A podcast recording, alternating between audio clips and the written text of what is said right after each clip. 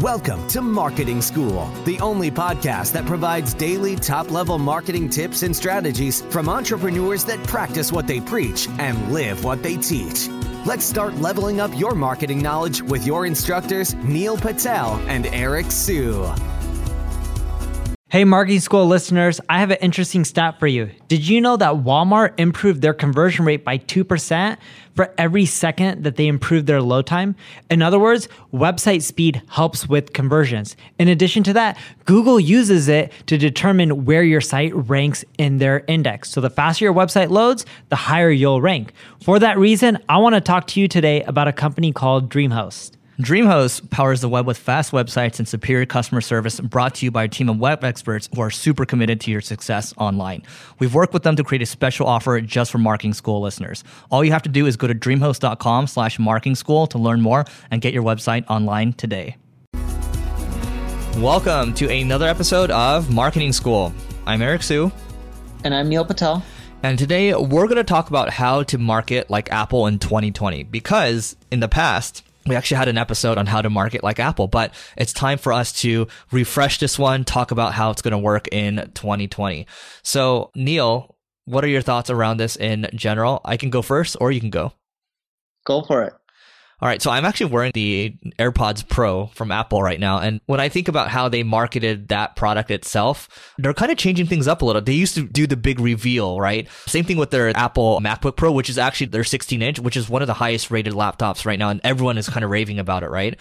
But what I would say is they used to do the conference and, hey, like, you know, look at all the features, look at all the new products we have coming out. Now they're at the point where they're just kind of launching it to influencers, giving them access to it. And the influencers actually talking about it and uh, you know I see it exploding. Like the AirPods Pro the way I heard of it was through influencers and it just exploded. Once I clicked on one it exploded all over my YouTube right?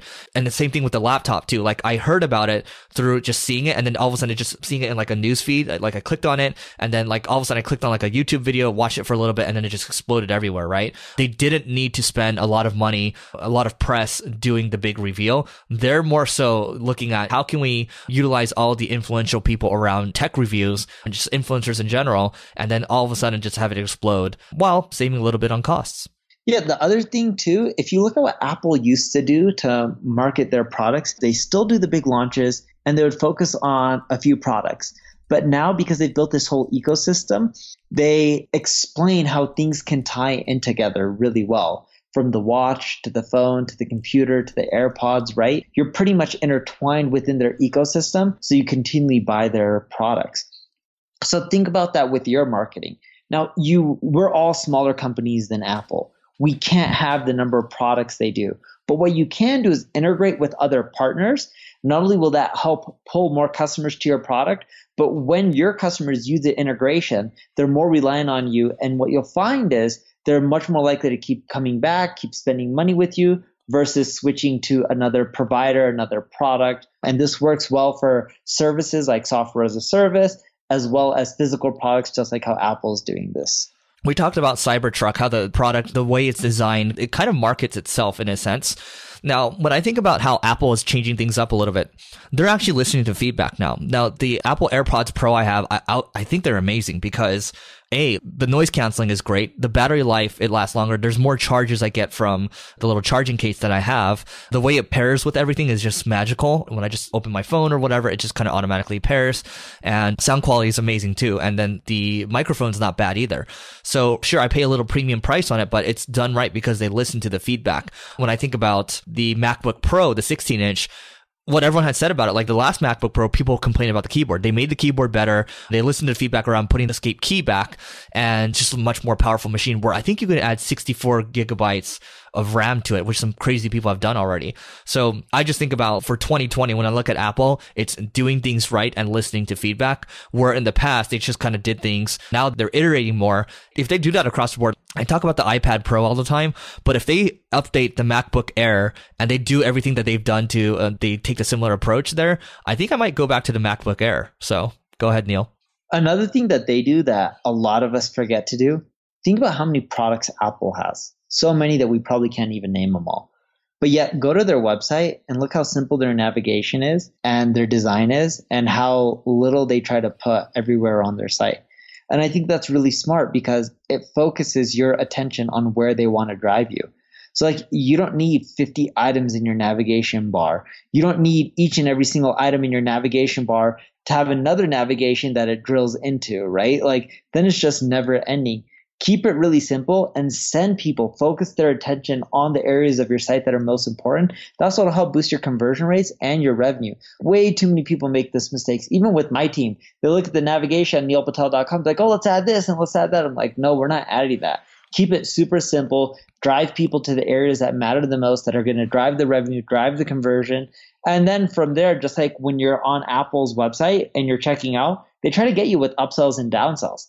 That's how you can integrate your other products and services. Sure, you can still have them on your website, but you don't need to focus on them. More so, some things are meant to be accessories. And that's why Apple more so pushes them through the upsell and downsell process upon checkout. Same with your website. Whether you're e commerce or you're B2B or B2C and you're selling services or products, look, there's certain things that are meant to be more upsells than core products that you want to focus on. So really think about where you should be placing the items on your site. I would also say pay attention to your surroundings, right? So Apple very much still a very product oriented company, but nowadays they're actually diversifying. They're looking at their surroundings, right? Meaning they are getting more into services. So when I say services, uh, more so I think about subscriptions, right? So Apple TV, they're in the streaming wars now. I think it's Apple TV Plus, I believe, but they're right up against Netflix. And it's free for a year, right? They're willing to disrupt the market by doing something that most people aren't willing to do. Same with Apple Music too, right? So they're willing willing to because they can wait because they have the cash. They have this whole cash hoard that they're holding on. But point being, they realize that you look at the Amazon Primes of the world, the Netflix of the world. We're playing an attention game, and they need the attention. Same thing with Apple Music too, which is actually growing pretty impressively on its own. But idea here is that they're getting recurring revenue on this, and they have the the Apple credit card too, where they're going to be able to figure out, oh, hey, based on consumer behavior, maybe we should be acting a certain way, right? So they're getting into financial services too. And if we look at the future, who knows what's going to happen, right? But they have diversified a little bit and they also they want to kind of de-risk their business too, where they aren't completely focused on products because they know a lot of things are trending towards services. And they want to integrate to Neil's point earlier, they want to integrate everything into a very simple, easy to use ecosystem because people want that convenience. So think about how you can draw inspiration from that and apply it to your business. Cool. Well, if you want more tips on how to grow using unique strategies such as copying some of Apple strategies, check out marketingschool.io slash live. Eric and I are doing an event in San Francisco. We're going to be covering some unique stuff that you haven't seen anywhere else. So make sure you go and check it out. We'll see you tomorrow. We appreciate you joining us for this session of Marketing School. Be sure to rate, review, and subscribe to the show, and visit marketingschool.io for more resources based on today's topic, as well as access to more episodes that will help you find true marketing success. That's marketingschool.io. Until next time, class dismissed.